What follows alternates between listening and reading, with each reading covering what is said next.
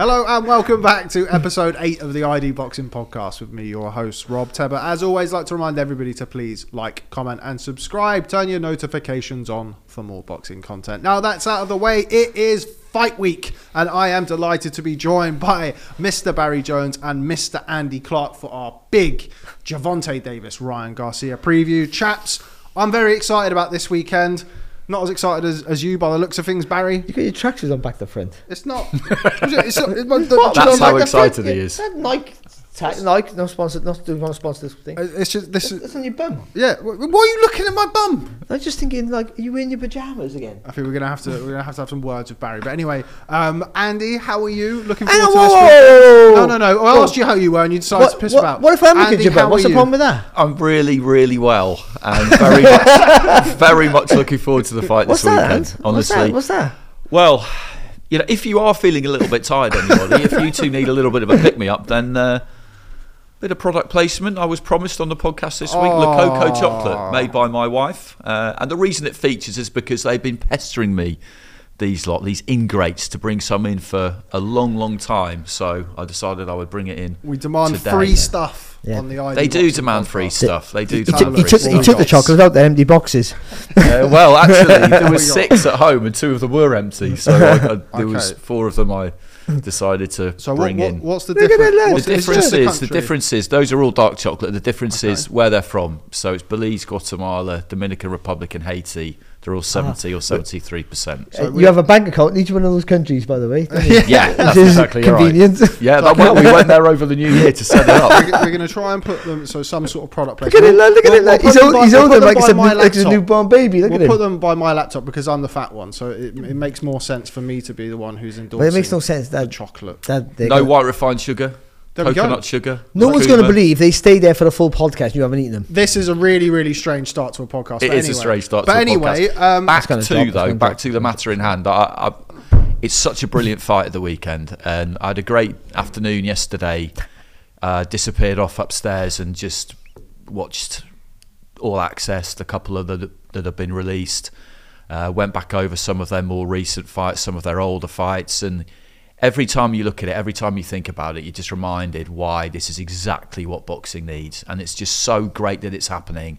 And uh, a line in particular from Garcia when he went on uh, Mike Tyson's show just kind of really stuck with me, given the recent climate of people talking big and then delivering nothing. Uh, and he just said, me and Gervonta Davis have made plenty of money in the past. We will do in the future, and we could do that without fighting each other very, very comfortably. We could run in parallel lines, but we have chosen to do this. And I know that it's taken a little bit of while to sort out, and there's a catch weight and there's a rehydration clause of things like that, which are kind of standard in in in big fights, I guess. But it's just great that it's happening. Absolutely tremendous for the sport that it's happening, and I cannot wait for it. Barry, we love a moan here on the ID Boxing podcast, man. but No it seems as though this. I mean, already feeling the energy, already feeling like the exuberance ahead of looking forward to this weekend. It is a fight, as Andy says there, that boxing really, really needs, and we've got it. We're a few days away from what I think is going to be uh, potentially a landmark moment for, for this generation of boxers. Yeah, but you know, it's a rematch, rehydration Oh, clause. don't start, Barry. Let's come on to that in a we bit. don't know what weight this at. Are they lightweights and super lightweights? What's going on? Like, you know, what's, it's brilliant. And like, yeah, well done, boys. Well done. Like, it's it's savior of boxing. These are, and and what's happening a few weeks later, of course, a month later, okay, with the other lightweights. You know, it's just unbelievable stuff, and it's a great fight. Like, I don't watch that twenty four seven stuff, all that all access. As brilliant as it is, I don't want it to cloud my judgment. It does, and it. I can't resist it. No, no, they're brilliant stuff, and I miss out on it. I never, but I never watch them on purpose, even back in the Mayweather days, because they're all geared up to making you second guess your your first thought. As long as your first thought of a fight, opinion of a fight, is a, is a is a an educated one as such, or a thought out one. You I'm just uh, I'm going for him because I think. You know, or, you know, uh, I got a, I got a feeling I like his shorts or whatever it is, the stupid things people go for. You know, and then his dad came to Cardiff once, so I'm going to go for Garcia. And you know, it's as long as you've got a reason behind your behind your thought who's going to win. I try and stick with my f- first instinct, and so I don't watch them unfortunately, but I wish I did. But it's a great fight. Like it, it can't. The only way the only way it doesn't deliver is someone gets knocked out in the first round. Then you sort of go, oh, great. but we didn't see enough, Mm. which would be great if we can moan about it. But it- it's not. It's going to be a great fight, and it can finish at any stage. You mentioned there about not kind of wanting your, your initial pick to be swayed. What was your initial pick? What is your initial pick for this? Gervonta Davis, always And why? better, better fighter. I think he's more schooled. I think he has speed. I think his power is just. I said ticking all up, but whatever I say about Davis is pretty much what you can say about Ryan Garcia in many ways. But I do think he's smarter. Um, is shown to be tougher, just because we haven't seen Garcia be tough yet. That's the only reason why. Yeah, and I just always thought that he, he's the guy who had more experience, patient as well. I've shown I had to show patience. You know, going through going through boxing, at, you know, guys who've been much much taller than him, which he has done in the past. But this is his biggest test, I would say, maybe possibly, because you got Ryan Garcia here who can hit you going forward or going back with the same power. For a guy who doesn't, I keep saying the same thing. For a guy who doesn't bend his legs, Ryan Garcia, where he generates the power from. Speed is everything. I understand that, but I had speed and I couldn't punch, so it's not everything. It's something else, and it's usually coming from the legs. But he doesn't bend his legs, so where do you get the power from? I'm genuinely asking. I don't know. It's a natural thing. He turns from the waist. He gets all the gets a whip into the shot. I understand that, but you still got to push from your legs. Maybe he maybe his legs are so fast he is bending them. I don't see it, but it, just legs like this. But he, but whether he's coming coming forward and drilling you with the right hand, or whether he, you know, he makes you make a mistake and he throws that left hook as you're coming onto him, you know, he put you to sleep with any shot. As can Gervonta Davis from the southpaw stance. I think that's a factor as well. I know Ryan Garcia said he likes to box southpaws because he thinks he can knock them out better. I'm not so sure. And also, you've got to punch down. And you've got the reach, and that's gonna uh, the reach will help because you got you. If you can get Gervonta Davis j- coming forward with his feet off the floor, jumping into attacks, maybe try and get him come, no, and lean back with the left hook over over that right hand, then he, then he can put him to sleep. But I think he's going to find it difficult to find a guy who's coming up to him with with fast feet, and a guy who might sit on the outside on the on on, on the peripherals of your reach of your reach, and force you to make a mistake as well with Gervonta Davis. He's happy to sit back a bit. But also Gervonta Davis does switch off, as we've seen. He gets caught now and again, and by a bigger puncher like a Garcia who can just barely touch you and put you to sleep. That might be a problem. So I literally I can sort of sway it to either way I want. This is so, you know it's a good fight because you can just talk, and what, and the whole conversation of, of actual bollocks that I'm talking, you can sway back and forth in my mind. I just give a reason why he can win, no reason why he can win, no reason why he can win, no reason why he can win. In the same conversation, while, while I'm trying to gear up and, and, and sort of bolster my choice of, of Davis, and I've given you more reason why Garcia can win than Davis can win. Yeah, so There's a, there's, there's a caveat for everything, isn't there? It's sign of a Everything you fight. think of. I Yeah, don't, yeah, I don't know. absolutely. I don't know what words you're talking about, but cav- a caravan. There's a caravan for everything. There is, there is. but yeah, Andy, you mentioned there about um, Ryan Garcia. Uh, We it was probably a couple of years ago now when he first went on the Mike Tyson podcast, and there was that two weeks where it looked like it was going to happen, didn't it? And they were talking about it happening next. And I remember since then, and lightweight is super stacked and has been for the last eighteen months, two years, probably obviously longer, but particularly so little has happened until now. so little has happened, but since those two had that FaceTime and had that bit, that's been the one that I've wanted. Yeah. Like as much, I think Haney and Lomachenko is for for the glory, I suppose, and for the belts and for the number one in the division. But there's something about the blend of characters between Davis and Garcia, both inside the ring and outside of the ring, that makes this for me the one to watch at lightweight. Yeah, I, I, I agree. They they've managed to kind of build up a little bit of a backstory there. I, I don't get the feeling there's any real personal animosity between these two at all. But they're two young undefeated fighters with big reputations, with big profiles, and they both want to be the best, uh, and that's enough to build an intense, proper professional rivalry. They don't need to really invent any kind of personal beef. They had a little bit of a incident which Davis described in a club at one point, which when he described it just didn't really even sound like anything. Davis kept him waiting a long time at the first press conference, but it's just the kind of thing that you do. When they faced off at times, it's it's threatened to boil over, but hasn't quite happened. And but I just really like all of that because this is this is professional boxing. These are two, you know, alphas, if you like, who both feel like they're the best.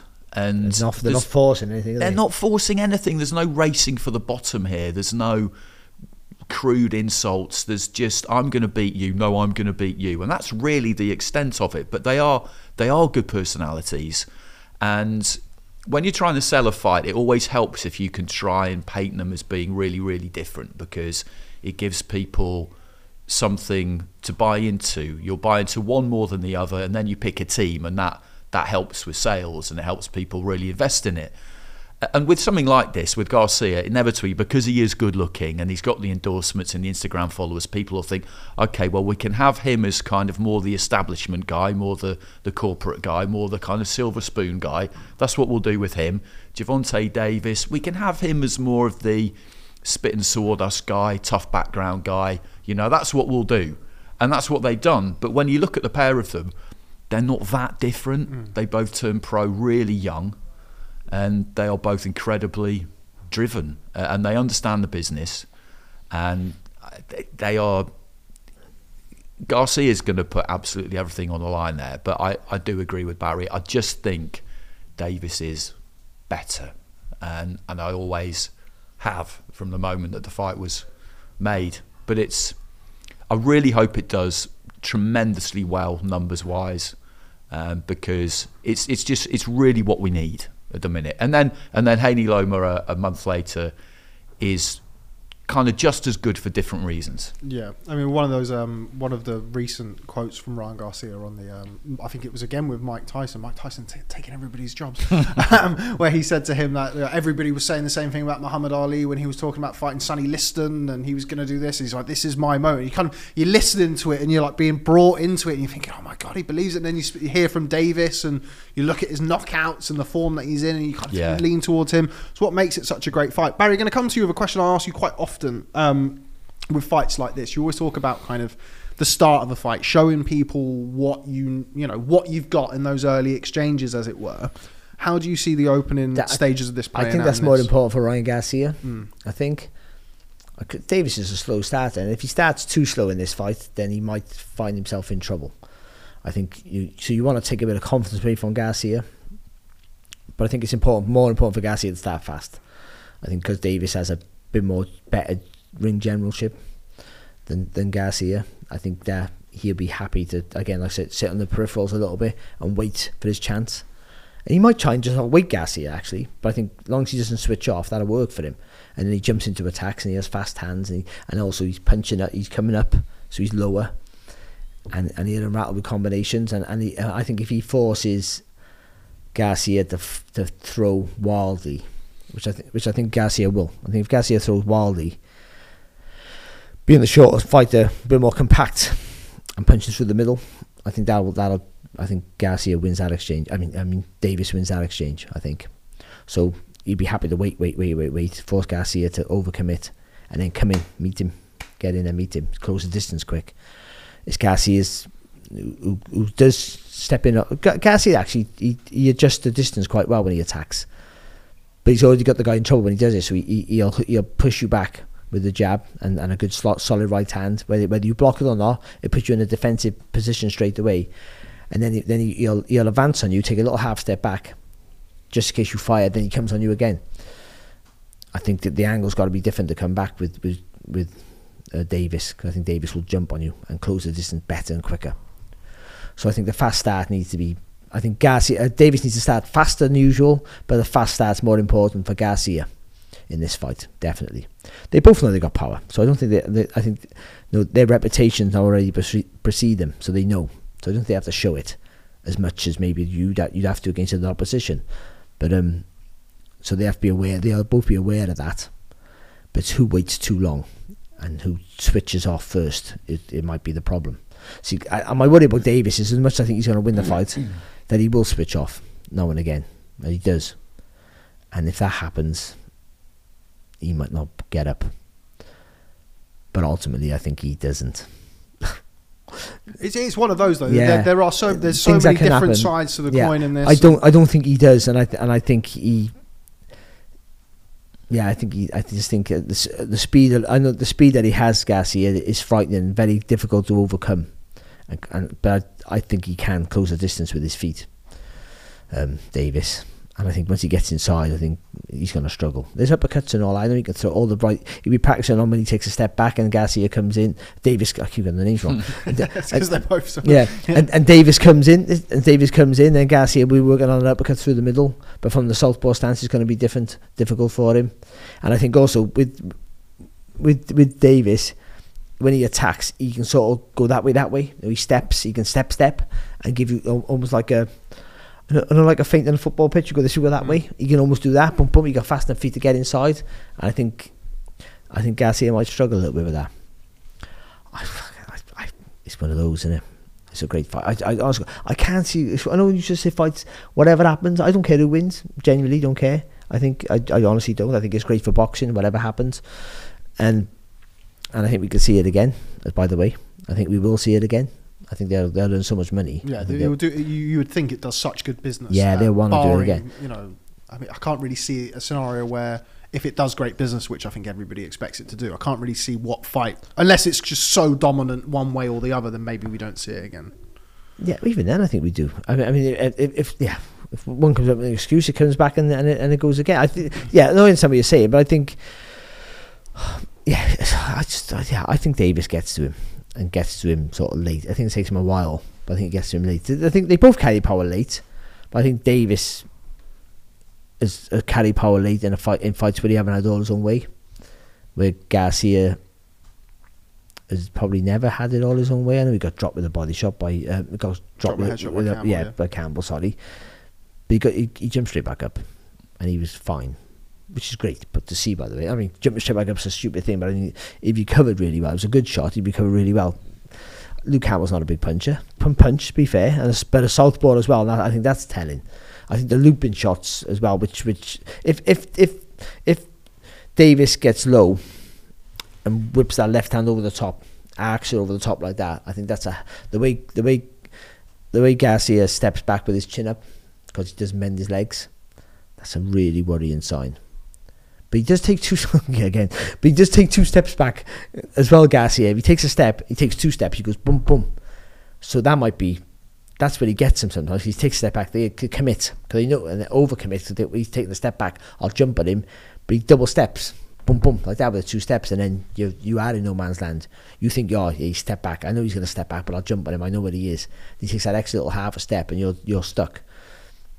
With a smaller fighter, that might be something that works for him, but I still think that his chin up in the air when he steps back, because he wants to he wants to be tall to to get that lean back left hook that gets you. I think that might, but I think that might work against him against uh, Davis.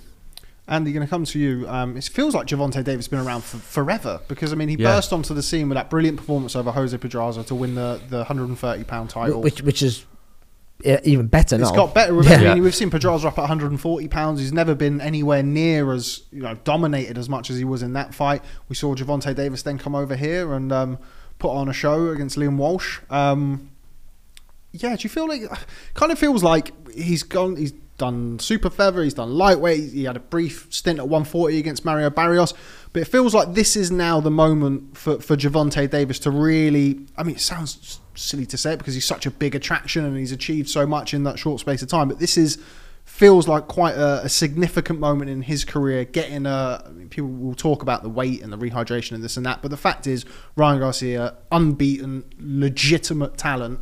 This seems to be the one for for Gervonta Davis to take that next step in his career. Yeah, completely. And and what's been been good about the build up too is uh, he's he's happy to admit that that he needs this. You know, he he said that, and I like that because it would be really easy just to say, you know, I didn't need this fight. I don't have to do this. I'm this, that, and the other. He did say in an interview I saw with him, listen, what people need to understand is that where I'm from, I am already a legend. Where I'm from, you know, in Baltimore, you know, what I've achieved, where I started. But career wise, boxing wise, for the wider general sporting public, I do need this. I need a dance partner, was how he described it. And that's why this is happening, because they both got that they both got that attitude. And when you're as big a name as him and you do the kind of numbers that he does and you fill out arenas like he does, people inevitably this is this is how the world works, isn't it? They'll look to pick holes. Uh, and people have always looked to to pick holes. Um, I was rewatching a few fights yesterday, and when he fought um, Rolly, you know, he's people were saying, well, three five rounds, you know, that's a close fight. You know, he's maybe losing that fight, and you think, yeah, but he finished it in a sixth. Yeah, and also by his design, by the way. Yeah. Yeah, Let's and well, be that was a beautiful finish. And something like that could happen against Garcia, like the bigger guy. He just he gives the ground, sunk into the ropes, made him fall short, hit him with the left hand. I mean, that was just a sensational Yeah. bit of boxing. And and with the finishes, I, I, looked through it yesterday. Twelve championship fights, eleven inside the distance. He's only not had stoppages in rounds four, five, and ten. Uh, every other round, he's had a stoppage in, and that's a real I'm, bet, spread. I'm, I'm betting on those rounds. Yeah, mo- mo- most of the earlier ones came at super feather, and, and the later ones have come at, at lightweight. That one fight at, at super lightweight, but he knows that he's the attraction and the star that he is, but he knows that there is more that can be done, and yeah, I, and and I like the teams as well. Calvin Ford. He's got a bit of everything. hasn't Yeah, he? he's Really got. They've got that kind of great bond. Those two, they've been together forever. Um, but I really like Joe Goossen. You know, Joe Goossen will be double deniming it in the corner Yeah, at the yeah. weekend, and he knows boxing inside out. And they seem like a good team. Those two, they've not been together long, but they seem to have a good, you And know, he- good and he- connection. And and Goossen's traditionally all about dominating. coach, Yeah, you got to go out and dominate, dominate, dominate. So it's a it's, it's a career defining fight for either one. That's what it is. And and, and, and we all talk about Spence and Crawford being the the know, the, the Leonard Hearns of its day. This is uh, stylistically it's nothing that's like that, but this is closer to that. Two two fighters at their peaks fighting each other. Age wise as well, let's be honest. Yeah. I, th- I think Leonard and, and Hearn were like 21, 23 Yeah, or something yeah. like that. But I mean, this is cl- By there's a lot- modern standards, that's kind of the same thing. It's Yeah, 28 yeah. and 25, isn't it? It Yeah. is. It is. It no, is, it yeah, is. no, exactly, there- there's no arguments where that no, no, no one's been. Oh, they've just gone a little step behind, or, or this oh, this is marinated too long. It hasn't. It's it's it's the it's the right fight at the right time, and that's what makes it a career-defining fight. Davis has been brilliant, and he's done well with pay-per-view sales, and he's done well with arenas. But but he's such a talent that I think his his, his career's been underwhelming.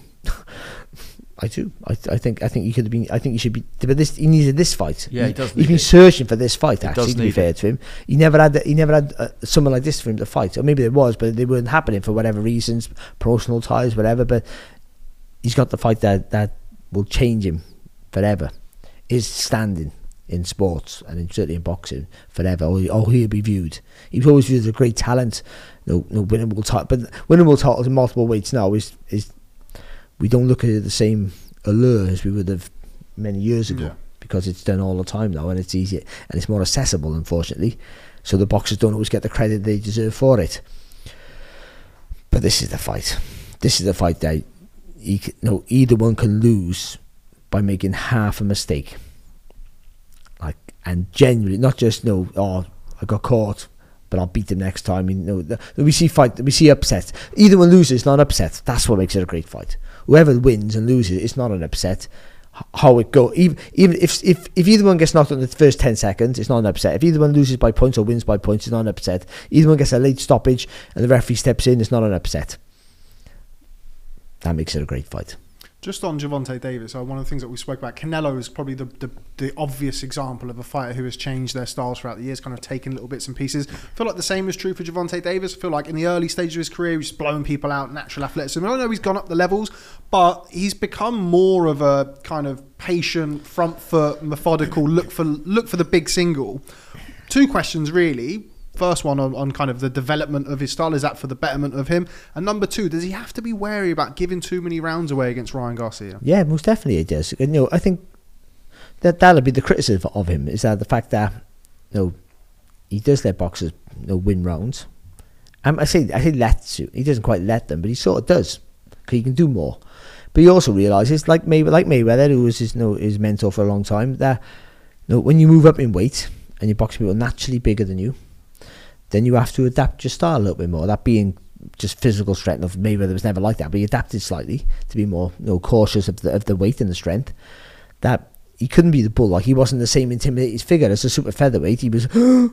He might only be five for five, but he was five for five wide. That's what he looked like as a super feather. So you'd be like, oh, this, this is just a monster coming at me. But then when you're boxing like Barrios, who was six foot at super lightweight, he doesn't have the same intimidation factor. Mm. His reputation precedes him, so that helps. But I mean, you have, you have to be more smart to be an attack. So you wait in, wait for the guy to make a mistake, and believe that you, have the ability and the power to still hurt anyone, which he does.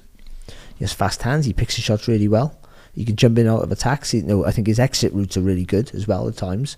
So that gets him. You know, that makes him a hard and a he's not known for this, but quite an elusive target to hit at times. Davis, yeah. Yeah, agree, massively. So, but also every now and again he switches off and forgets that he's boxing guys with massive reach. He gets caught with silly shots now and again. So he's had to adapt, and I think it's been fantastic for him. I think that's what makes him, in my eyes, the favourite.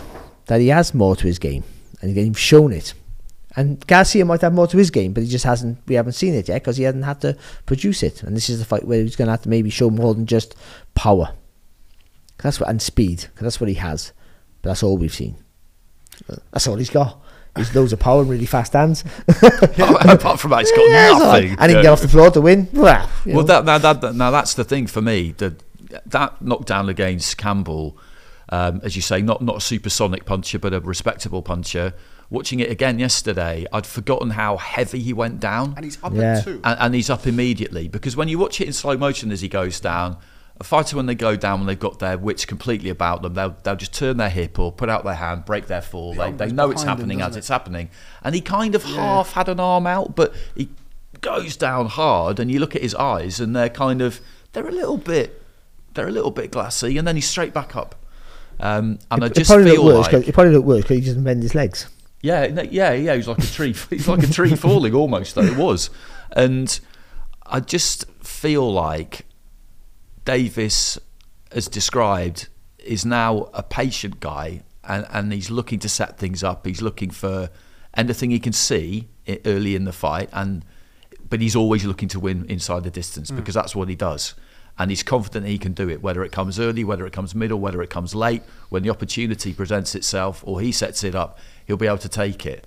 But we could have a scenario maybe where he goes about it the way he has done. He does drop some rounds. He is behind. He locks on. He puts Garcia down, and he bounces back up. Yeah. And then the final few rounds, all bets are off, and we've got chaos and carnage. That's what I want to see. And it's one of the things that you said there about the the Rolly Romero fight. I felt like he, if somebody had said to him, "Look, here, Gervonta, here's ten million dollars if you get it done a couple of rounds earlier," I think he probably would have gone about it a bit different. But Romero's making so you know, a lot of mistakes, very physically imposing, big guy for the weight. Massive, absolutely. But you could just sort of see Davis. I think he sort of started turning it up in the fifth, but you could just sort of see him just having a look and going, "Oh yeah, there it is. Oh, there it is." And then in the sixth round, he catches him with the left hand. You mentioned there about the exits. He's straight out and he's ready to follow up if Romero doesn't go down, which of course he does. And that just shows the intelligence of him that he's developed over the pe- uh, the period of time where he's been boxing, where he's not just a puncher, No. not just somebody who goes out there and blows people away No, like he used to. He used to get people out Yeah. there in a round or two, and you kind of you're always in a position with punches like that where you want to see a bit more. And he's kind of gone not the other way because he's still a big he's still a big puncher, but he's gone to that more methodical. Yeah. He's line still you up. absolutely looking to win by stoppage. Yeah, yeah, yeah. It's just he's not going to be gung ho and uh, too gung ho, and, and and as you get through those levels and go up in size, I guess, no matter how good you are, you one thing you probably realise is that you can't just step into the middle of the ring unloading punches at, at that level of boxing because it'll work against some people, but you'll come up against someone who will slaughter you if you do that. Oh, let's not forget. Sorry, let's not forget. Garcia's not going to look. he's Garcia's not looking to win on points. No, exactly. He's coming right down to knock him out. So we, we, we are sort of talking like, you know, you know you'll lose too many rounds. Garcia will give too many rounds away, and then you got to try and claw it back. I, th- I think Garcia is going to force him to fight. I I think the onus is near would be on Gas. Garcia will be looking for the stoppage from first bell because that's what he does, by the way. And and he'll bank on his part. You think my speed and the, the, how short you are and the mistakes you make now and again. I've seen it and the wrongs you give away when you're being lazy. I'm going to jump on you and force you to work hard and force you to make a mistake. That might be his might, especially with, with with with Joe Goose in the corner. He's going to go put it on him, son. Oh yeah, yeah. put it right on him now. Yeah. And but also take a little step back and put it back on him again, and to maintain that you you can be a, you be an aggressive bully and maintain the distance. You have to. You, you walk you rather than walk up, you walk behind the punches. So he's going to force Davis to fight, and maybe that might be a way of route in. He's, Davis is so used to dictating the pace, even when he's on the peripherals, when he's moving around, that if Garcia can force the Davis to work at a higher pace, then he struggles. One of the things that uh, Gervonta Davis has, I guess, one of the criticisms that he's levelled at Ryan Garcia is that he's not a complete fighter. Would you agree with that? Yeah, because he hasn't shown it yet. No, he can't fight inside. I don't think, and and he hasn't been put under severe pressure to ad- have to adapt yet. So there's there's a lot of unknowns about him. I would say that much. But ju- no, just because you're not, you don't have the movement from the waist. I can't even bend. I keep saying the same thing. Doesn't the guy doesn't bend his legs? Mad. You could put him on a. You could just put him on a, on wheels. Really, put it out there. But um, it, it- you know, so we haven't seen what he's like when when, when these things have. Uh, uh, you know, he, you know, he's not gonna he's not gonna roll under the target like like Gervonta does because he's not that he's not a sort of fighter. Doesn't mean he's, he's not a, as good as he's gonna get.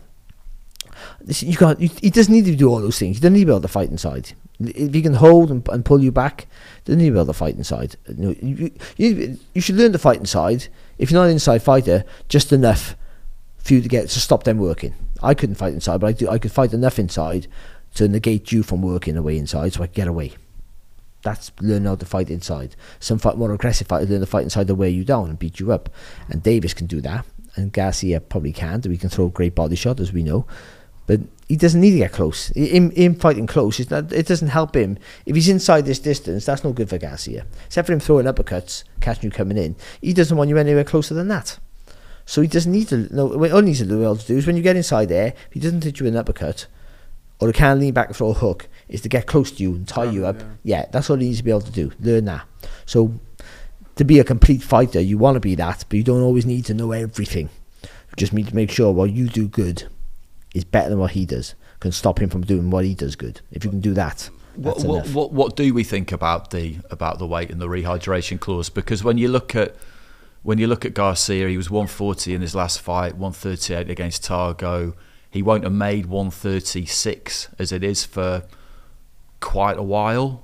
Last fight he had down there would have been the Campbell fight. Yeah. Yeah, that at one three five. Yeah, because he's been inactive, hasn't he? Hmm. Because of COVID, but also because of the mental health issues he needed to address.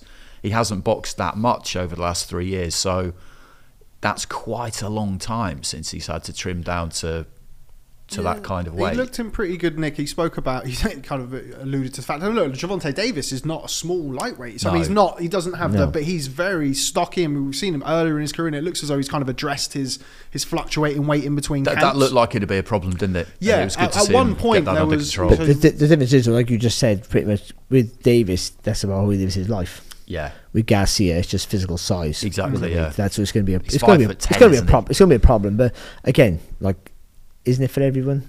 That's, that's Yeah, it's not like he's grabbing. uh, He's grabbing. It's not like he's dragging a career 140 down to 136. I mean, somebody who has made the weight, but again, it's it's as you've said there, Barry. Kind of getting to that stage now of Garcia, he's hitting his mid 20s. His natural size, he's naturally outgrowing it. It's not you know self inflicted like some fighters in between camps, and it's not a case of bringing it down there. What do you think about uh, about the weight, Barry? Obviously, you're the, you're the the resident ex fighter.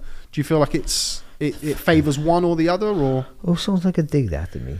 You're the resident X fighter. You did a couple of rounds, didn't you? okay, you're the resident ex world Yeah, you- champion. remember you spat you spat a couple of good people in your day. Remember? remember? I'm sure I've seen you carry someone's bag once. Yeah, well, you know, being the apprenticeship apprentice journalist, I can't I, I can't even get the words out to insult him. Ah. Um, it's it's listen, weight weight is always a big issue, and uh, you can just say, you know, well, the weight's the weight. Don't take the fight. Then you know, we wouldn't have the fight, would we? So he's, he's had to he had to accommodate Davis. I understand that, but I don't I don't want to focus on that. I don't want the weight to be an issue. I don't want the weight to, to focus in. nah, no me. I don't want the fight to be. I don't want if Davis to win and, and Garcia to say, well, if I couldn't have made the weight, you know, if it would, if it would have been a super lightweight, I would have beat him, and which might be the case, but. I don't want to even focus anything negative about. Sure, no, it is, it 45 is part of the. It's, the- of course, the- it's part of it. yeah. It's, part of the story, though. it's, how we Yeah. make, it's the rehydration. The making the weight is a struggle for everyone, and it'll be really hard. But it's how he how he makes the weight, because you can make you can make other fighters. Uh, Matt probably had this much more than I did. You, you know, or Matt, Matt Macklin for Macklin's take, but um, but um, know, making the weight, you can make the weight one fight, and the other fight you like you're the same size, and you just uh, almost it's been life and death to make the weight because you just left it a couple of days longer or a week longer. You ate the wrong thing, you didn't train right. The runs one same, different things, different climates, and all the rest of it. So that can be an issue. So you have to be you got to be more disciplined to make the weight. I would feel, but it's the rehydration clause is going to be the biggest issue. That's the biggest factor. I'm not sure what the rehydration clause is. It's a half a pound I would have if I was Davis. I'm not, I'm not sure. Can't It's put on 10, an I ounce. think. I, I, I read that it was 10. Is that has that been officially confirmed? Then? That was where w- yesterday, looking through everything, I found that a number of times that it was 10, 136 pounds and, and 10 pounds. And also ano- that's another, gonna be um, that's gonna be hard for um for for Garcia. With, with the weight, I guess the thing that I wonder is that because he hasn't had to make 135, say, you know, 136 three- for, for quite a long time, and because he's always kind of looked quite boyish in his physique, and now he looks more like a man, whether actually doing it now, we just got to assume that he's going to be super professional and, and do everything right, but that even doing that, he's still going to find because he won't know until he actually has to do it because he hasn't Yeah. done it for a while. He'll find actually shit. Like this is this is taking something off me, Mm. It is- and I really hope not. It is ten It's pounds. possible. It is ten And, pounds. and I think, Um, and that's the issue because, uh, by the way, you know, you want to rehydrate massively fully, but I think it's how you do it. Like, like I've seen fighters. Now this is back in the day when no one knew anything about about nutrition. Make the weight, even when they first started doing the day, you know, the the, the weigh in bef- the day before. Make the weight, and then eat so much food. He sat, sat in the toilet on Saturday, the day of the fight, just like because your body, Oh, you gotta be very your stomach careful. shrinks. You was like, what you put in your body, Yeah. and they'll know what that's. And, Yeah. and like you know, like like other other fighters who loads of money used to have a, a drip, didn't they? Yeah. uh, fluids go straight into their body, and um, but yeah, it's how he, it's how he rehydrates because that ten pound for him is not going to be enough. Mm. He's got to watch his weight again. I always fi- I find it a wo- worrying issue that rehydration thing there. I don't think it's it's an extra layer of stress. we as well, had um, we had George Groves on, on the pod a while back, and we spoke about from the George Groves Boxing Club. because podcast. Uh, th- they actually did a really good one on this with, with a guy talking about making weight Yeah. rehydration a couple of weeks ago. And I listened to it, and it and it was all about all of that. When you get off the scales, it's kind of you want to eat this these many grams, and then that many grams corresponds to this much water. And crazy, he said exactly what you said. As We, if we you, go to McDonald's. Actually, it, was, it wasn't McDonald's. Yeah, when, you when can't in, drink- in, you Mc- McDonald's can't when in drink the a UK massive then. bottle of But you water see and go it to now, Nando's. And, It's and not. even it's changed. I mean, you remember Ricky Hatton used to have a full English breakfast like the day after. Like it's completely changed now. Yeah. Like uh, S and C coaches and dietitians will say, you know, Ruined, they've ruined the sport. Basically, don't, basically don't um, don't have stuff like when you're rehydrating that you've not been having for the last Yeah, two of and a half course, yeah. months. You have Like, shits, because you? Yeah, because people will Easily digestible exactly. stuff. I Now, found that when one I had, the, when I had um, a packet of biscuits there one of one of the interesting things that George said on, on the pod is about kind of rehydration clauses and, and, and things like that. And what time is it the next day? I think it's interesting. Sometimes the rehydration, the second weigh in isn't first Yeah. thing in the morning. If it's first thing in the morning, you make it, and then you can kind of carry on sort of steadily taking oh yeah, fluid yeah, in. just and, 11, yeah, 11, 11 o'clock. I think if it's earlier than that, usually, I mean, I remember, I think Shane. The Morgan IBF spoke do it at eight the- o'clock in the morning Yeah, exactly. don't That's they? what I was talking about with Lucian Bute and Carl Froch, Yeah. and he said that Carl Froch walked down, no problem. He had his tracksuit on, jumped on. He was well inside the rehydration, and he said that I can't remember who. I think he might have had Frampton on the undercard. And he said that Yeah, he uh, was. Yeah. Lucian Bute had come in and he was and he's having to make the rehy- rehydration. Mm. He was very tight at it, but you can continue to kind of gradually as the day goes by Yeah, fill yourself with, with with stuff. So I'd imagine that um, Garcia will still be you know, significantly heavier than ten pounds or one forty six when he when he eventually makes it into the ring. Yeah, But- if they do it like the IBF, and you would imagine that, that that that's what you would want if you were Team Garcia, they've got to have some kind of say over some of this. Surely, Mm. you know, if you agree to the clause, and you've got to, if you're them, you're going to be thinking, well, at least let me do it at eight o'clock in the morning, Mm. because then you've got like 14 hours before you're fighting, probably, haven't you? Barry, what's it like when you're? I mean, because the other way of doing it, would- let's, let's kind of disregard the disregard it in this instance, but without a rehydration clause, fighters can go the other way. They they put so much on that they're in there, they're sluggish, the feet are heavy, they don't have the snap in their shots. But- it's a real art that kind of putting it back in. It's not just But- about making the weight. But a lot of it is how you make the weight initially, because you know, like again, if you struggle, if you really, if you have to make the weight quick, if you're taking off too much weight just before the fight, we all take off like you know, they they do that water load and everything Mm. that when I was boxing. But I mean, you take too much weight off quickly towards the fight, then whatever you you know you put too much, then you put too much fluids back in your body and whatever, then you you are lethargic. You can you can feel that you feel it in there. So it is important. It wasn't so much what we put in our body back then, which of course it was, but we didn't know that. It was all you is eating too much too soon. And- going in and feeling bloated and all that sort of stuff. That was the worry as well, by the way. But it is, yeah, it is. It's very, it, it's a, it's a science now, isn't it, to get to get it right. And I do think it's, it's, but it's all about making the weight right before, even if it's a struggle. And then the rehydration thing should be a lot simpler if you've made the weight a bit more sensibly if you cut down. So the week the week of the fight, you want to be closest to the weight than you did than you would have been. You, know, you, you, you take you learn from experience how you felt that fight. So you should be the fighters should have a diary. That's the truth of it. They probably do nowadays. Yeah, they do. We never did, but we never did back then. But my old man used to say back then, back in the early nineties, about uh, you should have a diary how you felt that day when you and what you run, how you did, and how you felt. We won the way. We won both ways. About feeling, trying to replicate that, uh, like the whole fight, so you get the perfect camp. There's no camps back in that days, and get the perfect run up to a fight just by doing that. He's because he's seen a documentary about some American football player who they had him from a kid, and he, t- and he played for some team. I don't know, some quarterback. But they literally documented his whole life, which sounds absolutely cruel, actually. At the time. But I mean, it was about, but document his whole life, which means he, he could he could get out. Oh, I felt that day. Get a, get a diaries out and try and replicate that feeling again. And I think weight can be quite a lot like that. You got to try and oh, I, felt good in that fight because I made the weight and did this right, and trying to kind of get that right. But I do think it's how you make the weight because that rehydration is almost irrelevant. If you'd rather like Richie, you're literally skipping and, and getting rid of like half a stone like the day before a fight, which is not unheard of, by the way. No, I mean, yeah, No, I mean, at all. On- on the day of the fight. more can be, Yeah. can be Yeah. done. Yeah, yeah. Then you know, then you're you're risking you being not at your sharpest. You Yeah. know, as well as being like weak and all that because of making weight, you know, takes a lot out of you. And, and, and that's but, but making weight is part of a fighter because that you know is part of, of, of, of it's part of a tactic in a fight I would say because you're losing energy because you are making weight so you're never going into a fight 100% as you would in a training camp know, in the tra- when training camp there's a certain point in training camp where you're, you're, you're at your physical peak because you haven't cut the weight yet you're as fit as you can be so you're at your best. But a, as a fight time, you to be at your very best. You've cut loads of weight. You're you're boxing at the weight, not me, because I just moved up two weights. But I mean, you're boxing at the weight that's not your natural walk around weight. So you're not going to be as big as a sharp. So by, by round six, you are going to be more tired than you would have been in a, in a, in a maybe a. I mean, if you did a 12 round spar or whatever, you oh, you know, you might and you walk. Say, say you happen to be 10 stone, but you're sparring at 10 and a half stone. You've cut loads of weight, but you're still feeling physically strong and fit and sharp, and you might be feel better there than you did on the fight night. And But you, who, but you want to, as I understand it, you want to, like you say, you've got with, with, with a fight like this and with guys like this, you, we, I think we've just got to kind of assume that he's going to do it right. yeah. But you want to be fighting at the weight that you were sparring, Sparring at, at, towards yeah. the final Yeah. stages. Fighting So weight, yeah. yeah, so, Josh Taylor said it really well. I remember when he Yeah. boxed when he boxed Regis Prograis, like uh, the start of I think it was the start of the year it was like February March time. I, mean, I think he had his wisdom teeth taken out.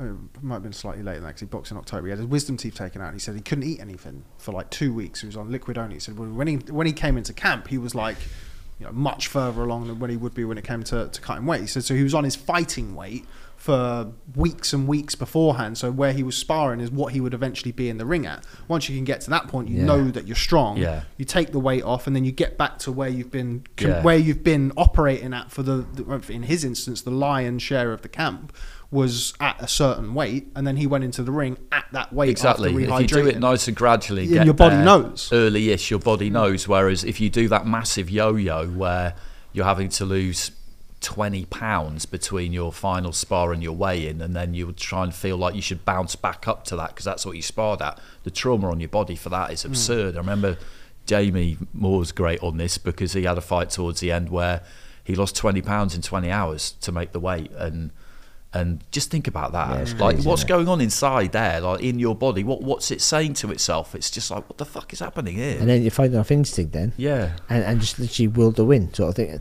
It, that's why the problem with like you know especially diuretics and well, what people taking an to make weight is that you know they don't help you with your performance as such. But what they do in round ten, when the when the one fighter's depleted energy because he's made the weight right and he's struggling, you haven't. Hmm. So you're f- theoretically fitter. yeah. and that's when people get hurt. So it's it's ha- listen, it's hard to get it right, and and, and you know, and one little thing, one little, one tiny little stupid mistake could just unravel it all while making weight. Or just, or just one tiny little bit of bad luck where you, you get, get, say you get a little foot injury and you can't run for a Yeah. week, or oh, well, you, you ru- just, oh, running and- for a week is well. Yeah. but I don't know. They've run different now, but running for a week, you know, when I was boxing, like it's almost like you can't fight. Yeah, I remember Like, you Scott could you could not you could not spar. I, I'd rather not spar than not be able to run. I know that sounds crazy. I didn't spar for my last fight. I got beat though. Shit. Fuck. Oh yeah. Shit. I remember Scott Quigg when he boxed Oscar Valdez, Broke missed foot, missed missed the weight, and everybody kills you when you miss the weight. Oh, it's the, you know it's the primary obligation for professional fight. And that's all true. Yeah, but is, yeah. after the fight, he said, "Look, what happened was I had a foot injury and I couldn't run." And it just that that that was why it happened. Yeah, but and, still- and that's a perfectly reasonable explanation. It's a reasonable explanation, but it's not good enough. No, well, no, and that's the unfortunately, it's not. problem, isn't it- it- yeah, it's a reason, but it's and, not an excuse. and people would is say pull out the fight, but then pull out the fight you can't afford to. And Yeah. also, imagine, imagine that happened over one of these. You pull out the fight, you go, oh, so the boxing's in the shit gutted again and all that Mm. sort of stuff. But we spent more time talking about the weight than the fight. We have- so- we- we have- it's just a really we- we interesting. It's just a really but it interesting is, yeah. subject, though, m- m- weight making and, and you know all of it. And uh, it just it's always seemed to me that, that when it comes to camps and preparation and all that kind of thing, at an elite level in sport, in, in any sport, all you can do is prepare as best you can, and that Yes. keeps doubts under control. It keeps self doubt under control. It doesn't mean it will guarantee a win, but if you could prepare as best you can, you then you get in there, do your best, and whatever happens, happens. Your best on that night. I would say you, you want to Yeah. be your very best of Yeah. all time every time you fight. It's impossible. I always say you always do your best on that night. That's what I've never been like. Even when I lost my fight, I was never ashamed of my losing. No, I was gutted. I did the best I could do. For Yeah. that. I think I could have boxed better, but on that night I couldn't have done any better. So you end up going, wow, there you go. And if you've prepared properly, you don't go in there feeling like I should have done this and I should have done that. You know, bets, it's, yeah. it's like you you you you're kind of at peace with yourself that you've done what you needed to do. That's over now. You get in there and and I tell you what, the cheating on weight and training and all the rest of it, that's the night before. When you when you go to bed the night before the fight and your mind's spinning about all the great things, but also all the bad things. That's what I mean. They all seep into your head. that's what. I mean. If If you you've done it all right, then those doubts, those Some sort of of those runs- devil on your shoulder, that's not there. And we've all done it. I mean, unless you go away to an actual genuine camp, and you know people waking you up in the morning, we've all done it where we didn't run when we should have. That creeps back in, but you have to just boast again. You lie to yourself, ah, but, but I didn't do it. But I did them ones instead. But I mean, all the little things you didn't do, you could you could have done extra. That all creeps into your mind, and that's, and that's the mental part of boxing where you you almost got to push that out and just go no, no, no, no. Yeah. I'm ready. So hopefully with these two, they've both had they, they both genuinely have had really good camps. I'd imagine they and will. I mean, everything's what- gone according to you mentioned plan. there is weight making nowadays is is, is Yeah. a science and right down to I mean everything now is monitored sleep sleep quality it's not even how many hours of sleep did you get what quality of sleep did you get I mean Yeah. like you see I mean, Chris Billam Smith we, we kind of spent a day in the life with him and he has like these blockers and things like Mouth that tape and yeah all mouth sorts. yeah, all sorts of stuff so anything and it always comes down to that point where you're just looking for that even tiniest little percent of a percent to make the difference in fights like this but anyway enough of talking about the weight because I'm fat and it makes me conscious um, We're doing it we said you. Haney Trying to shame you. Lomachenko. We said Haney Lomachenko in a month's time is is for the glory. So where does the winner of this sit in the light? Well, let's- let's say lightweight division. That's 136 pound division. Um, where does the winner of this stand among your Shakur Stevensons, Haney Lomachenko, Teofimo Lopez? I mean, he's up at 140, but where do where do they sit, Andy? God, it's such a good division, isn't it? I I've always felt like Garcia was more at the fringe of that conversation, although in it, whilst Davis has always been right in it. Um, I would still put him right up there towards the top if he wins, and if he doesn't, then Garcia transplants him and and takes his place. It, it's hard to it's hard to kind of I, I would I would always find it difficult to back against Davis because I just think he's he's as you said it feels like he's been around forever. You know, he's that kind of seasoned and the ability level is is where it is and I think the mentality and the will to win and all that other stuff I think I think everything is really elite there with him.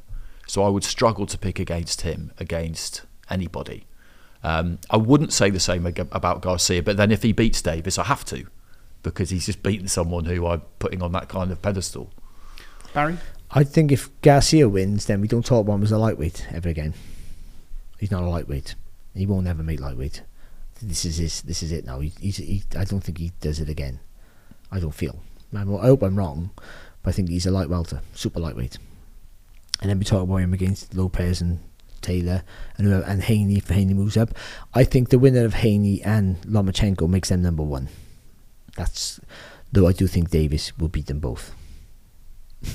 No, no, that makes sense. You That- know what that's- I mean? that- that- You have to- exa- yeah. not an exact. It's not an exact science anyway. No, is it? it's not a no, but that's how I Yeah. approach rankings. I, I do- I think I- I you think have to you have to put number one, whoever Yeah. wins out of Haney and Lomachenko. You have to, or you know, I know some people don't like the belts and bin the belts and all the rest of it, but if you are going to pay attention to that, the undisputed champion has to be number one. But that doesn't mean that you don't think someone else might beat them. I still think, as it stands now, it may change after the next month or so. I still, for me, the the fight for supremacy, I think at lightweight is between Gervonta Davis and Shakur Stevenson. For me, Yeah, Yeah. Stevenson But- now. but that's the one that Well, I think. well, Stevens, So I, I, was so say, I've been good. saying And I think he could go to 140 as well. You mentioned about Yeah. Haney and Oh, everybody. he will be. there, I yeah. think Stevenson's the future of everything. Yeah. Like, I've said that like time again, but I think, but right now, where he is, where no, he's only come into the division, you have to put him below them. Yeah, yeah, you Yeah, would. Yeah, yeah, okay, yeah, you you do. do, yeah, yeah. I mean, we're talking about uh, again. It's like pound for pound, this, isn't it? You're talking about resumes, Yeah. no potential, Who beats who? who, all that crap. Yeah. Yeah, Yeah. So it's hard to really form it. But I think Stevenson,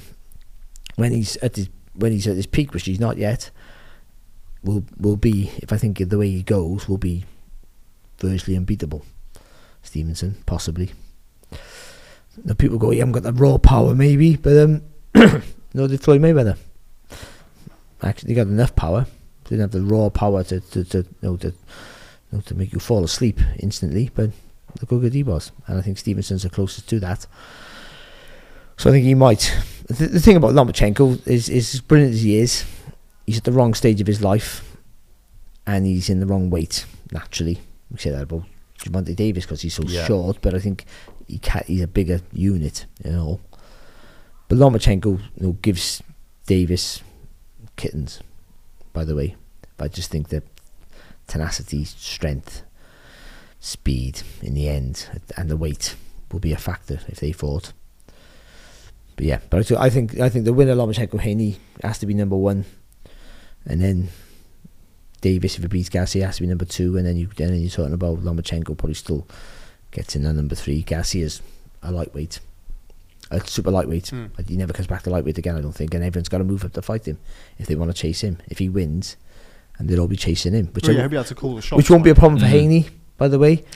Um, it won't be a problem for Stevenson in another eighteen months, which I think. Cause I don't. Cause I don't think. Um, I don't think Garcia goes too much further than super lightweight. I think he'd probably go to welterweight, but I think he would be chasing a fight at welterweight. I think he could make super lightweight for a little while. It would be hard, but I think he could do it. Mm. It's interesting. I think he. I think he probably does 154 eventually. I think because he's big. He's He's got the 5'10", frame, isn't isn't he? he? He It's- tall. It's one of the things that um, Campbell and everybody said about when they boxed him. I mean, it's going back a couple of years now. and still at lightweight. Was that he'd kind of made this plan that he wanted to at the time he wanted to fight Manny Pacquiao and he wanted to fight Gervonta Davis, but he still saw himself going through the weight. Same as Shakur Stevenson. They're both kind of But you see him, you but you see the see the light, the super lightweights, super welters, light middle. Can I just say the old weights? you do what you want. See the light, you see the light middleweights, the super welterweights. See the size they are. The thing is, it Mm. might it Out might end camp. up being kind of what we had with Mayweather, where he boxes at 154 against welterweights who have moved up, or Yeah, yeah, 140 is it yeah, like yeah, Cotto and people Yeah, like Looking, that. looking at looking at Garcia now, I, I kind of feel like he is he's pretty much there when it comes to filling out his frame, because he he did for a while look like someone who he did look quite boyish, and that, that wasn't just his face because his he is body just well, this yeah. fresh face, really good looking kid, um, but his body as well. Whereas you look at him now, and I feel like he's almost there. So I'm with you. I think he, he probably can hold 140 for a good while, and if he goes up, it'll be because he kind of 'Cause there's a has big to fight, yeah. because there's a really big fight. And, be Lom- and. Lomachenko can't move any further than he No, is. no, I mean, he might No tell you what, if he beats if he beats Haney, he might just keep going. I just keep gonna keep And going. Davis is 28. I mean, is he ever really going to be a full blown super lightweight? I don't think so. No, I don't No, think so again, either. it might be a case of if the right fight's there. But if he wins, look, if he knocks out Ryan Garcia, he'll think, okay, well, if you're at 140, Devin Haney, you're going to have to meet me at 136 because I bring the money. Yeah, you got the belts, but I bring Yeah. the money and I bring this. And you yeah, you with can with with, see with, that with that with that crew of fighters, you know, in that case, I really don't care about the belts. Just get it done. Mm. If I mean, it needs this, to be 137, one- whatever, you know, just I mean, get it done. This exactly. Is, this is a good example. Is of this for There's is this for a belt? No. I generally don't care anyway. I That's, No, that's think what it's I so mean, much. and that's uh, the perfect exactly. example of it. yeah. Exactly. Um, right, okay, right. We've got five minutes until we're going to lose Mr. Jones. So let's talk That's right. about um, one of the fighters on the Three undercard. minutes. Three minutes. Um, f- uh, f- one of the fighters. I haven't on- even looked at the undercard, you know. Uh, so David Morrell Oh, of course, yeah, he's a on Yeah, the David WBA regular, Yeah, isn't he? No, everyone Yes. they whispered his name, David. Morrell. David Morrell. Now we've spoken about kind of 168 pounds and, and the landscape, I guess, not post Canelo in a sense of Canelo's necessarily going anywhere, but it's not. I guess it's probably take him out of the equation. It's quite a wide open division, Barry. It is, but who wants to fight David Morrell? Maybe David Benavidez, Yeah, both at PBC. That's Mm. fight been spoken about for a little while. and it's sort of a good clash of styles Really there because you got a guy who's they're both aggressive. One's slippery southpaw as well, by the way. In the words of um, what's his name, your mate from Sky, Johnny Nelson. Remember that big thing about he's, he's not a good southpaw. He's, Oh, yeah, he's good, but he's just yeah. not slippery. Yeah. But um, no, but um, yeah, he's he's really he's aggressive, but he's sli- he's slick as well, Morrell. And I don't think he's he's a I think a punch, but he's not a massive puncher. We're talking about Benavidez here, am I? similar, similar aggressive. Yeah. The punch, not a huge puncher, but a big puncher, aggressive. It's a good fight, that is. Benavidez with the size, though, I think, might be a factor. But Morrell's good, and I think he, he, he walks right through Falcao. Mm. Falcao, is how you Yeah, pronounce it? Yeah. Falcao. Yeah, I think he walks right through not him. a Squeever Falcao. No, there's two, wasn't there? Yeah, Yeah. This boxing the- for uh, vacant uh, title, isn't he? Yeah, I Uh, think, uh, yeah. middleweight. Yeah.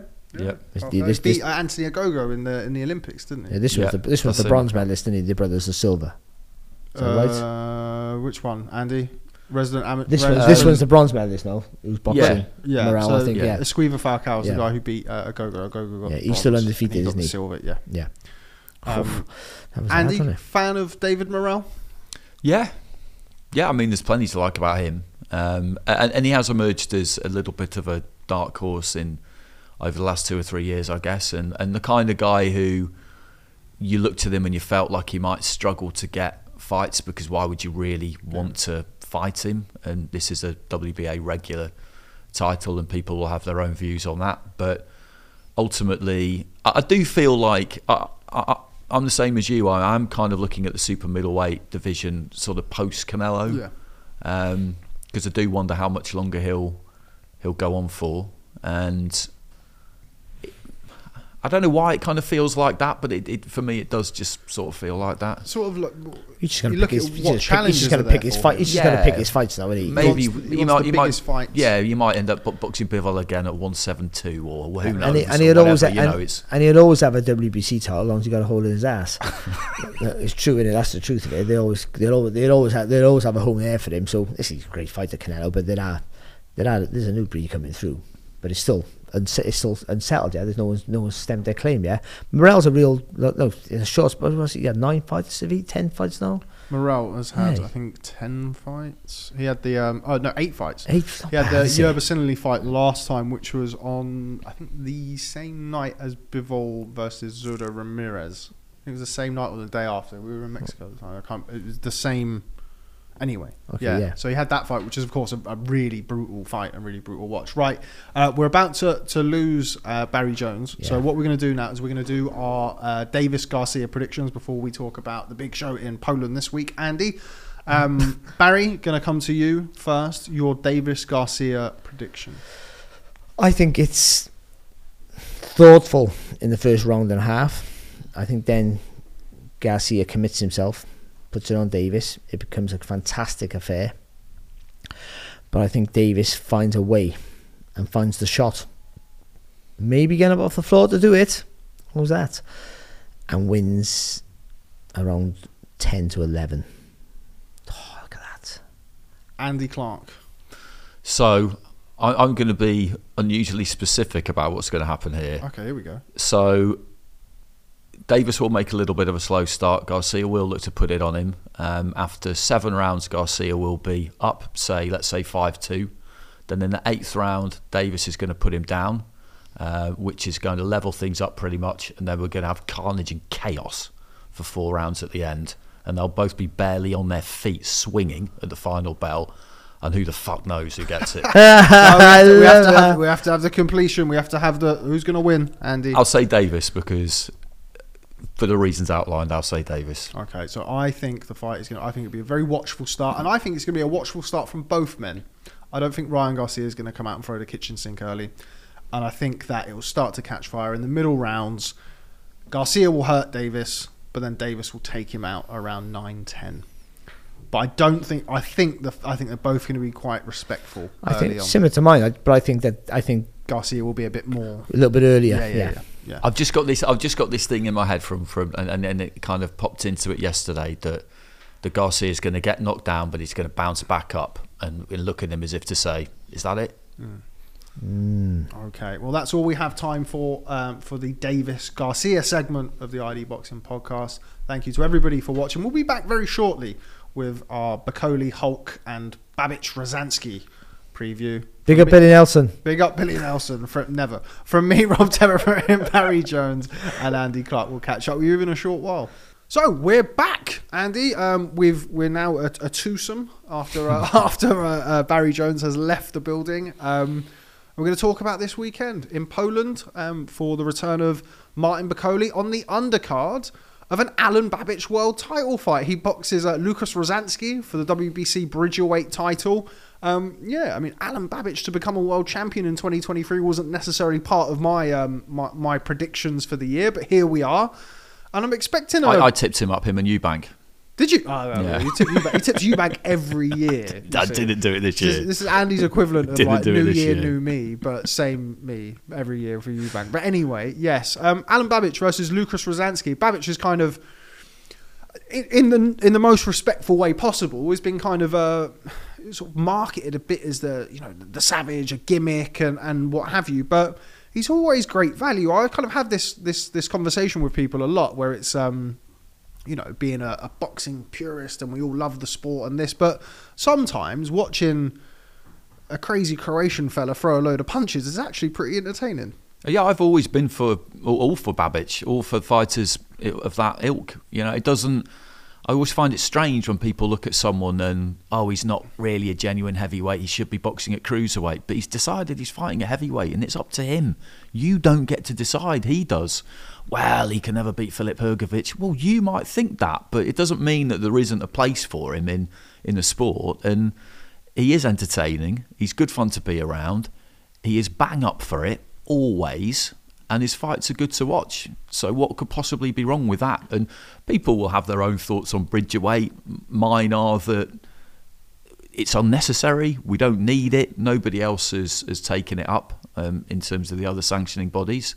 But this is a good match. It's a fun fight. You know, sometimes we talk about fights as being fun fights, and that's easy to say when you don't actually have to do any fighting. But this is definitely in that bracket.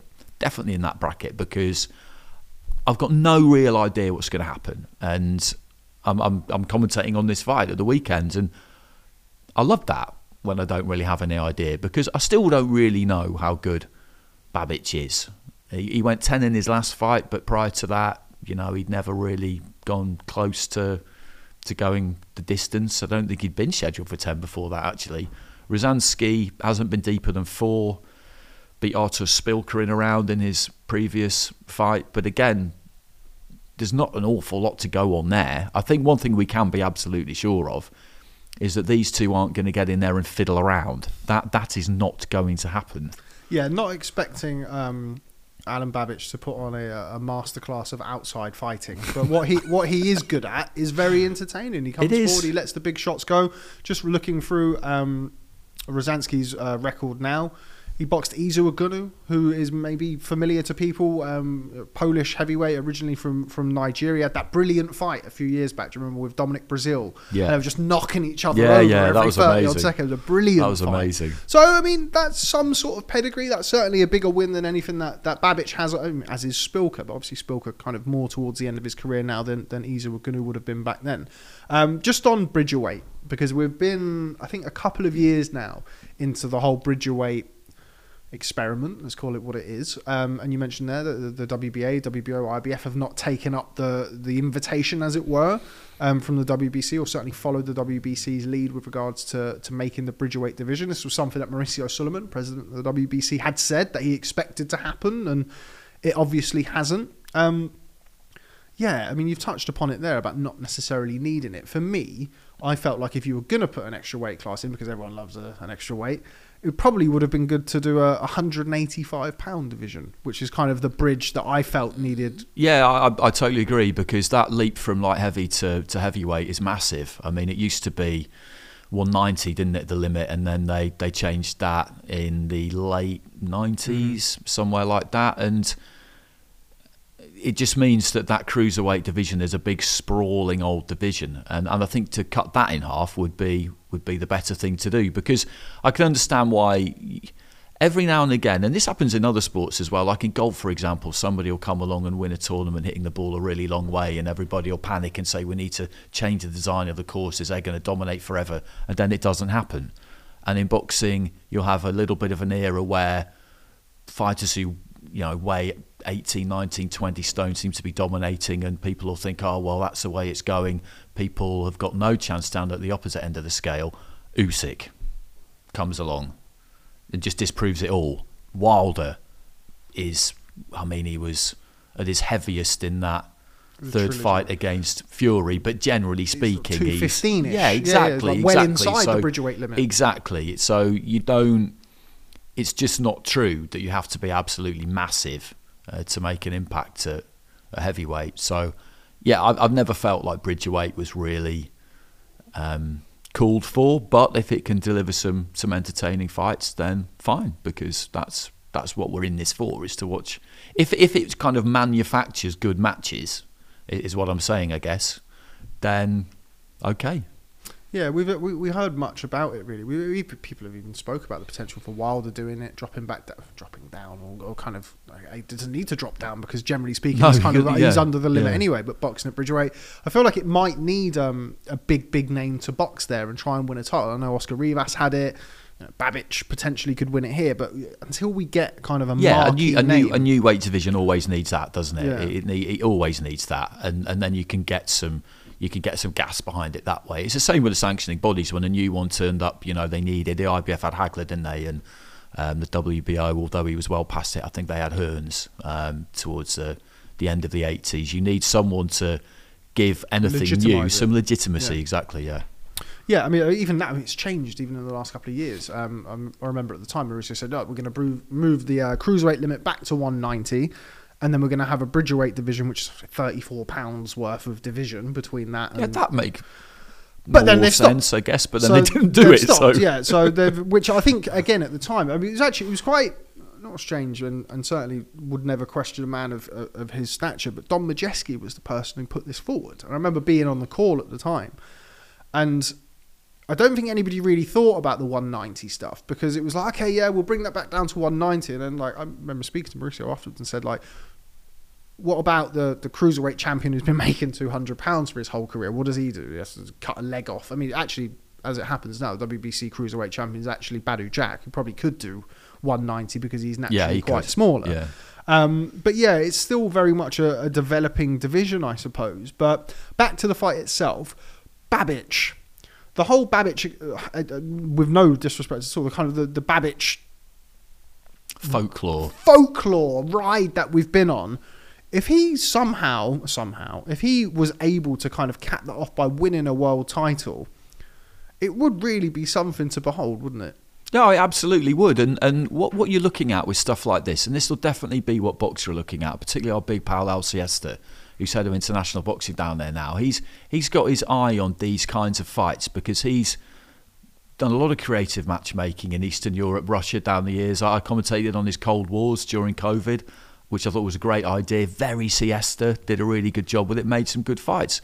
What he's thinking is Alen Babic wins the World Bridgerweight title, taking back to Croatia and getting boxing in some kind of football stadium. Get, get them to come out for him. I was in Albania last year for Florian Marku. Mm. Florian Marku was never going to win a world title. He, he won't like me saying it, but but he's not. He's not going to. They don't care over there. They don't care. You know, you just need to get him out over there. He did 14, 15,000 probably, Florian, in Tirana.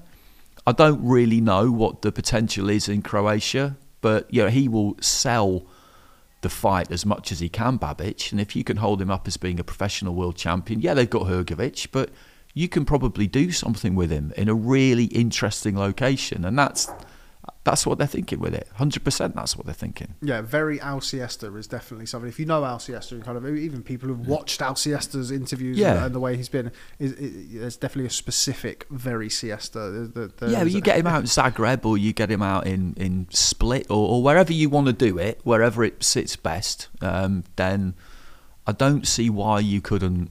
It, doesn't have to be a football stadium as well. I've thrown that out there because it's always a possibility. I don't really know what the potential is, but get him to, to ram out 5,000. You know, imagine the atmosphere. It'd be, it'd be great. And he does sell it, as you say. You've got the Savage and Yeah. coming out dressed in whatever he's going to be wearing on the night. Um, just on Rozanski, you mentioned there about his wins over Artur Szpilka and Izu Ugonoh. Seems to be kind of very much built from the same cloth as Babic. Comes forward. I don't think necessarily the, the tightest technically comes forward and lets his hands go.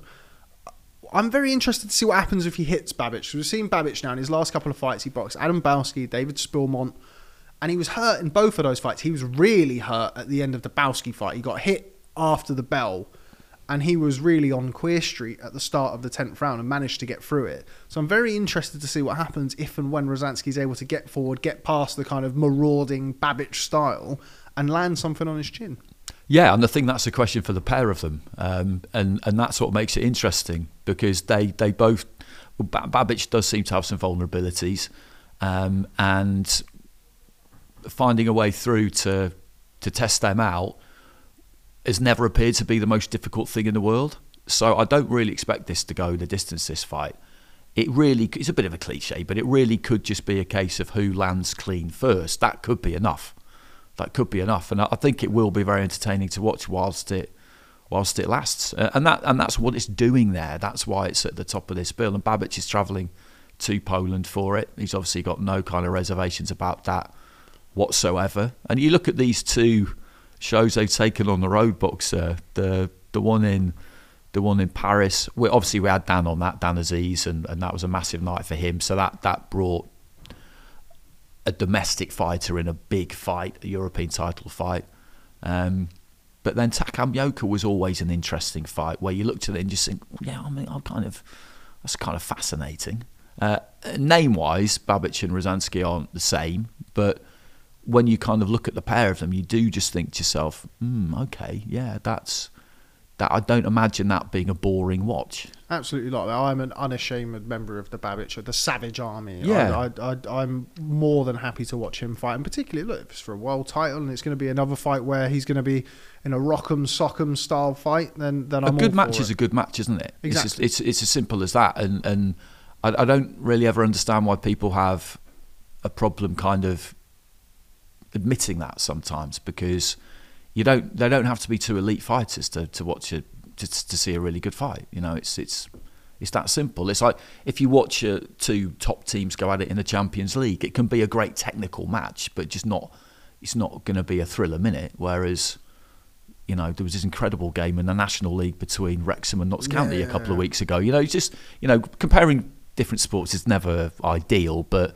people will understand what I'm saying. You know, a good match is a good match, and it doesn't matter if they're not going to set the world alight and the Saudis aren't going to throw half a billy at them to go and box over there. Who cares? You know, I think they'll give us what what we expect to get on Saturday. Absolutely, and we expect violence uh, in Rozanski versus Babic.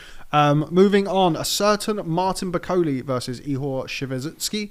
Um, Bakole's kind of, you mean you mentioned there about Carlos Takam and, and Tony Yoka. He of course went over to Paris and put a real beating on Tony Yoka 12 months or so ago. He's not boxed since um, Martin Bakole, but he's there. He's there. He's I think he's number two with the WBA. Um, he's in the conversation. He is now, of course, with Boxxer. Um, and a bit of a dark horse in the heavyweight division, I think, Bakole.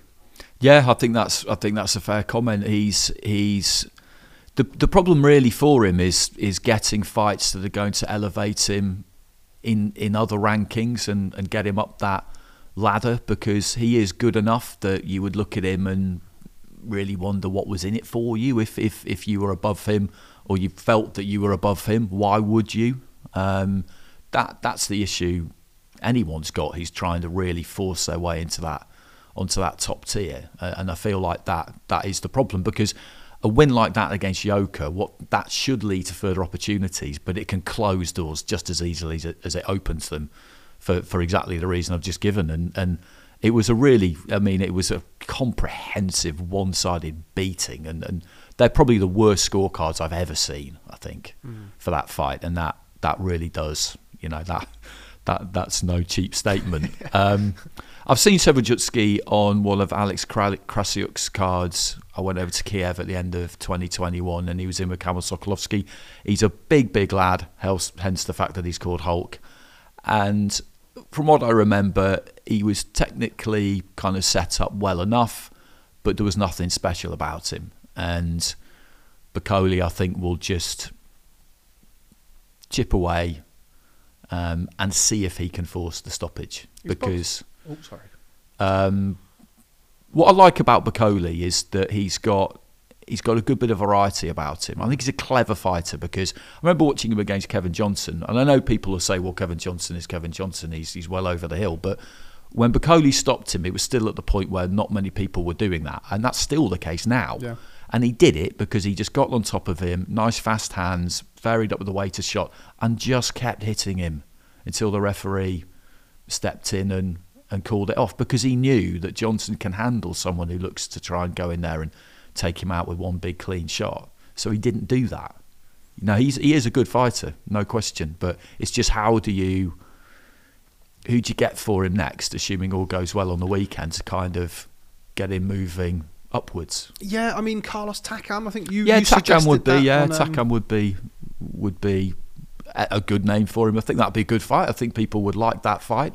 Um, you think about him now, signed with Boxxer. Everybody in the UK knows who Takam is because obviously fought AJ, fought Joe Joyce, um, fought Derek Chisora. He's been on some big nights over here, so people know him. Um, that probably is the most obvious thing to do with him.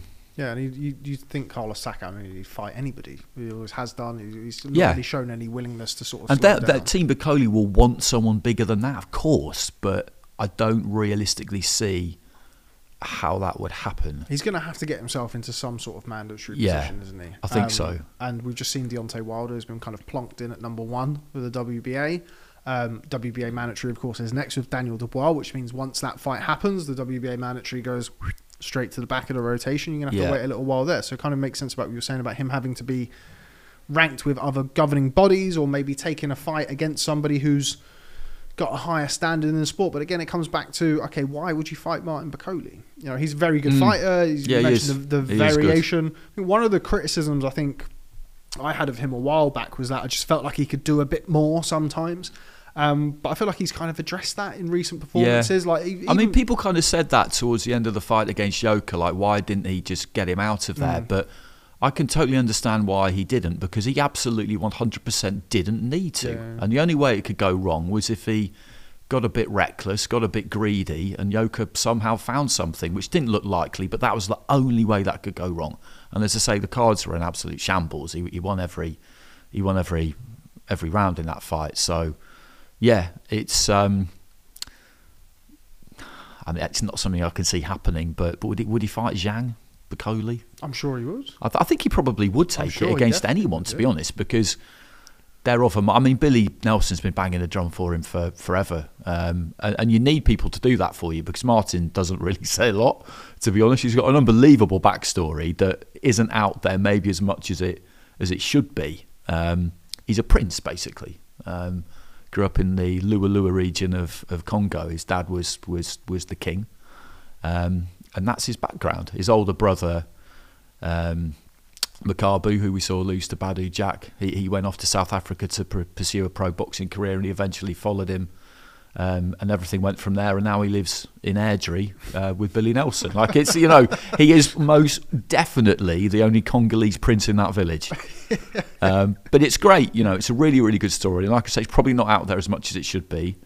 Um, and he can definitely fight. You know, I remember, funnily enough, um, I don't really pay too much attention to anything anyone says to me about about commentary about anything I've said. I, I'll always listen, but it's generally kind of opinion based on oh I thought you were a bit too this or a bit too that, and I don't get a lot of it anyway. But but something Billy said to me once was actually one of the very few things that I actually paid attention to and and, and thought actually yeah you're right about that because I remember after he lost to Hunter, he was back on Sky not that long after that, or it was after the win against Mariusz Wach anyway, and, and I did one of his fights. That was in Poland. Uh, yeah, For and the I- Polish heavyweight title, by the way. it, it was, it was. Um, I did one of his fights, and um, yeah, it was fine. And then he was on another card, and I saw Billy the day of the fight, and he just wandered over to me. He's not backwards and coming forward, is he? Uh, and just said something like, you know, 23 seconds, Andy. And I was just like, what? Um, 23 seconds it took you to, to mention Martin Bakole's defeat to Michael Hunter. And I said, well, Bill, you know, it happened. It's part of the story. And he said, yeah, but, you know, it's not the only thing he's ever done. And I had to think about that, and I thought, actually, that's a fair point.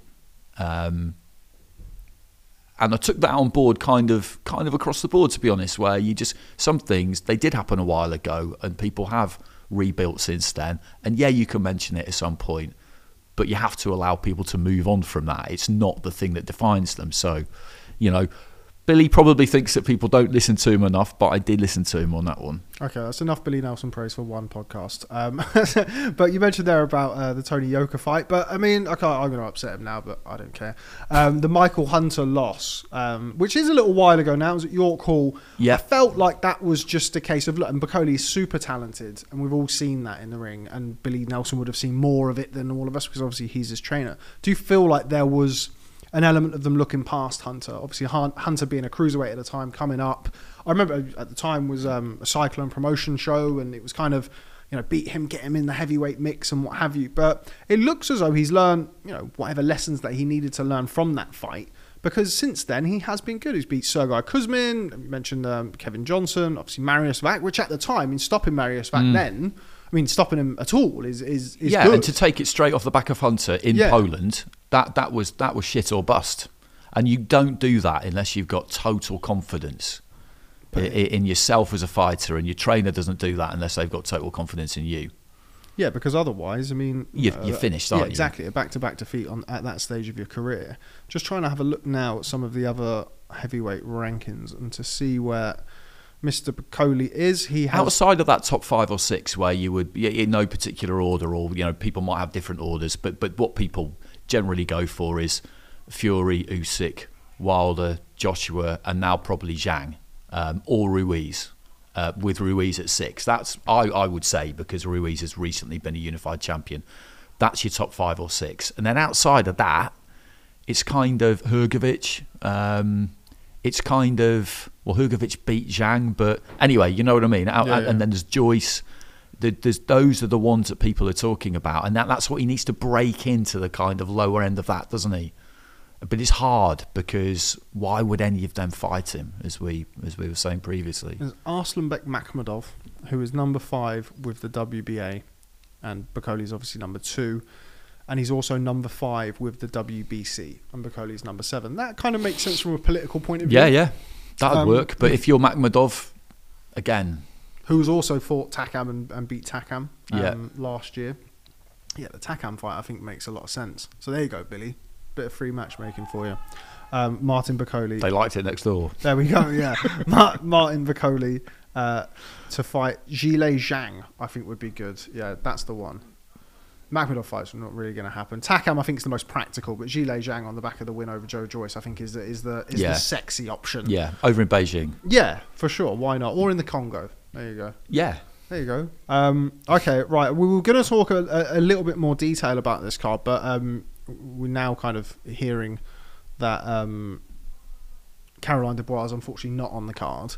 Um, so we're going to wrap it up. Well, obviously, today's podcast has been primarily focused around Gervonta Davis versus Ryan Garcia, which we're going to see this weekend. But before we finish things, I'm going to go to you for prediction time. Alen Babic versus Lukasz Rozanski for the WBC Bridgerweight Championship of the World. How do you see it going, Andy? The Babic if you ask me tomorrow, I could give you a different answer, and if you ask me the day after, I could give you a different answer again. But I'll, I'll say Babic. Um, I'll say Babic by stoppage because I don't see how this goes the distance in five. Okay, I'm going to go for Babic by stoppage as well in five. So- Okay. So there we go. An early night for Alen Babic and Martin Bakole versus Hulk, because it's easier to say than Shevadzutskyi. Well, there we go. I mean, he is a big, big boy.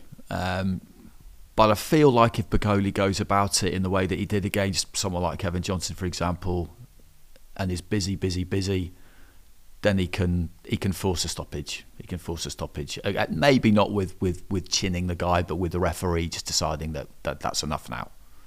Okay, you going out to Poland?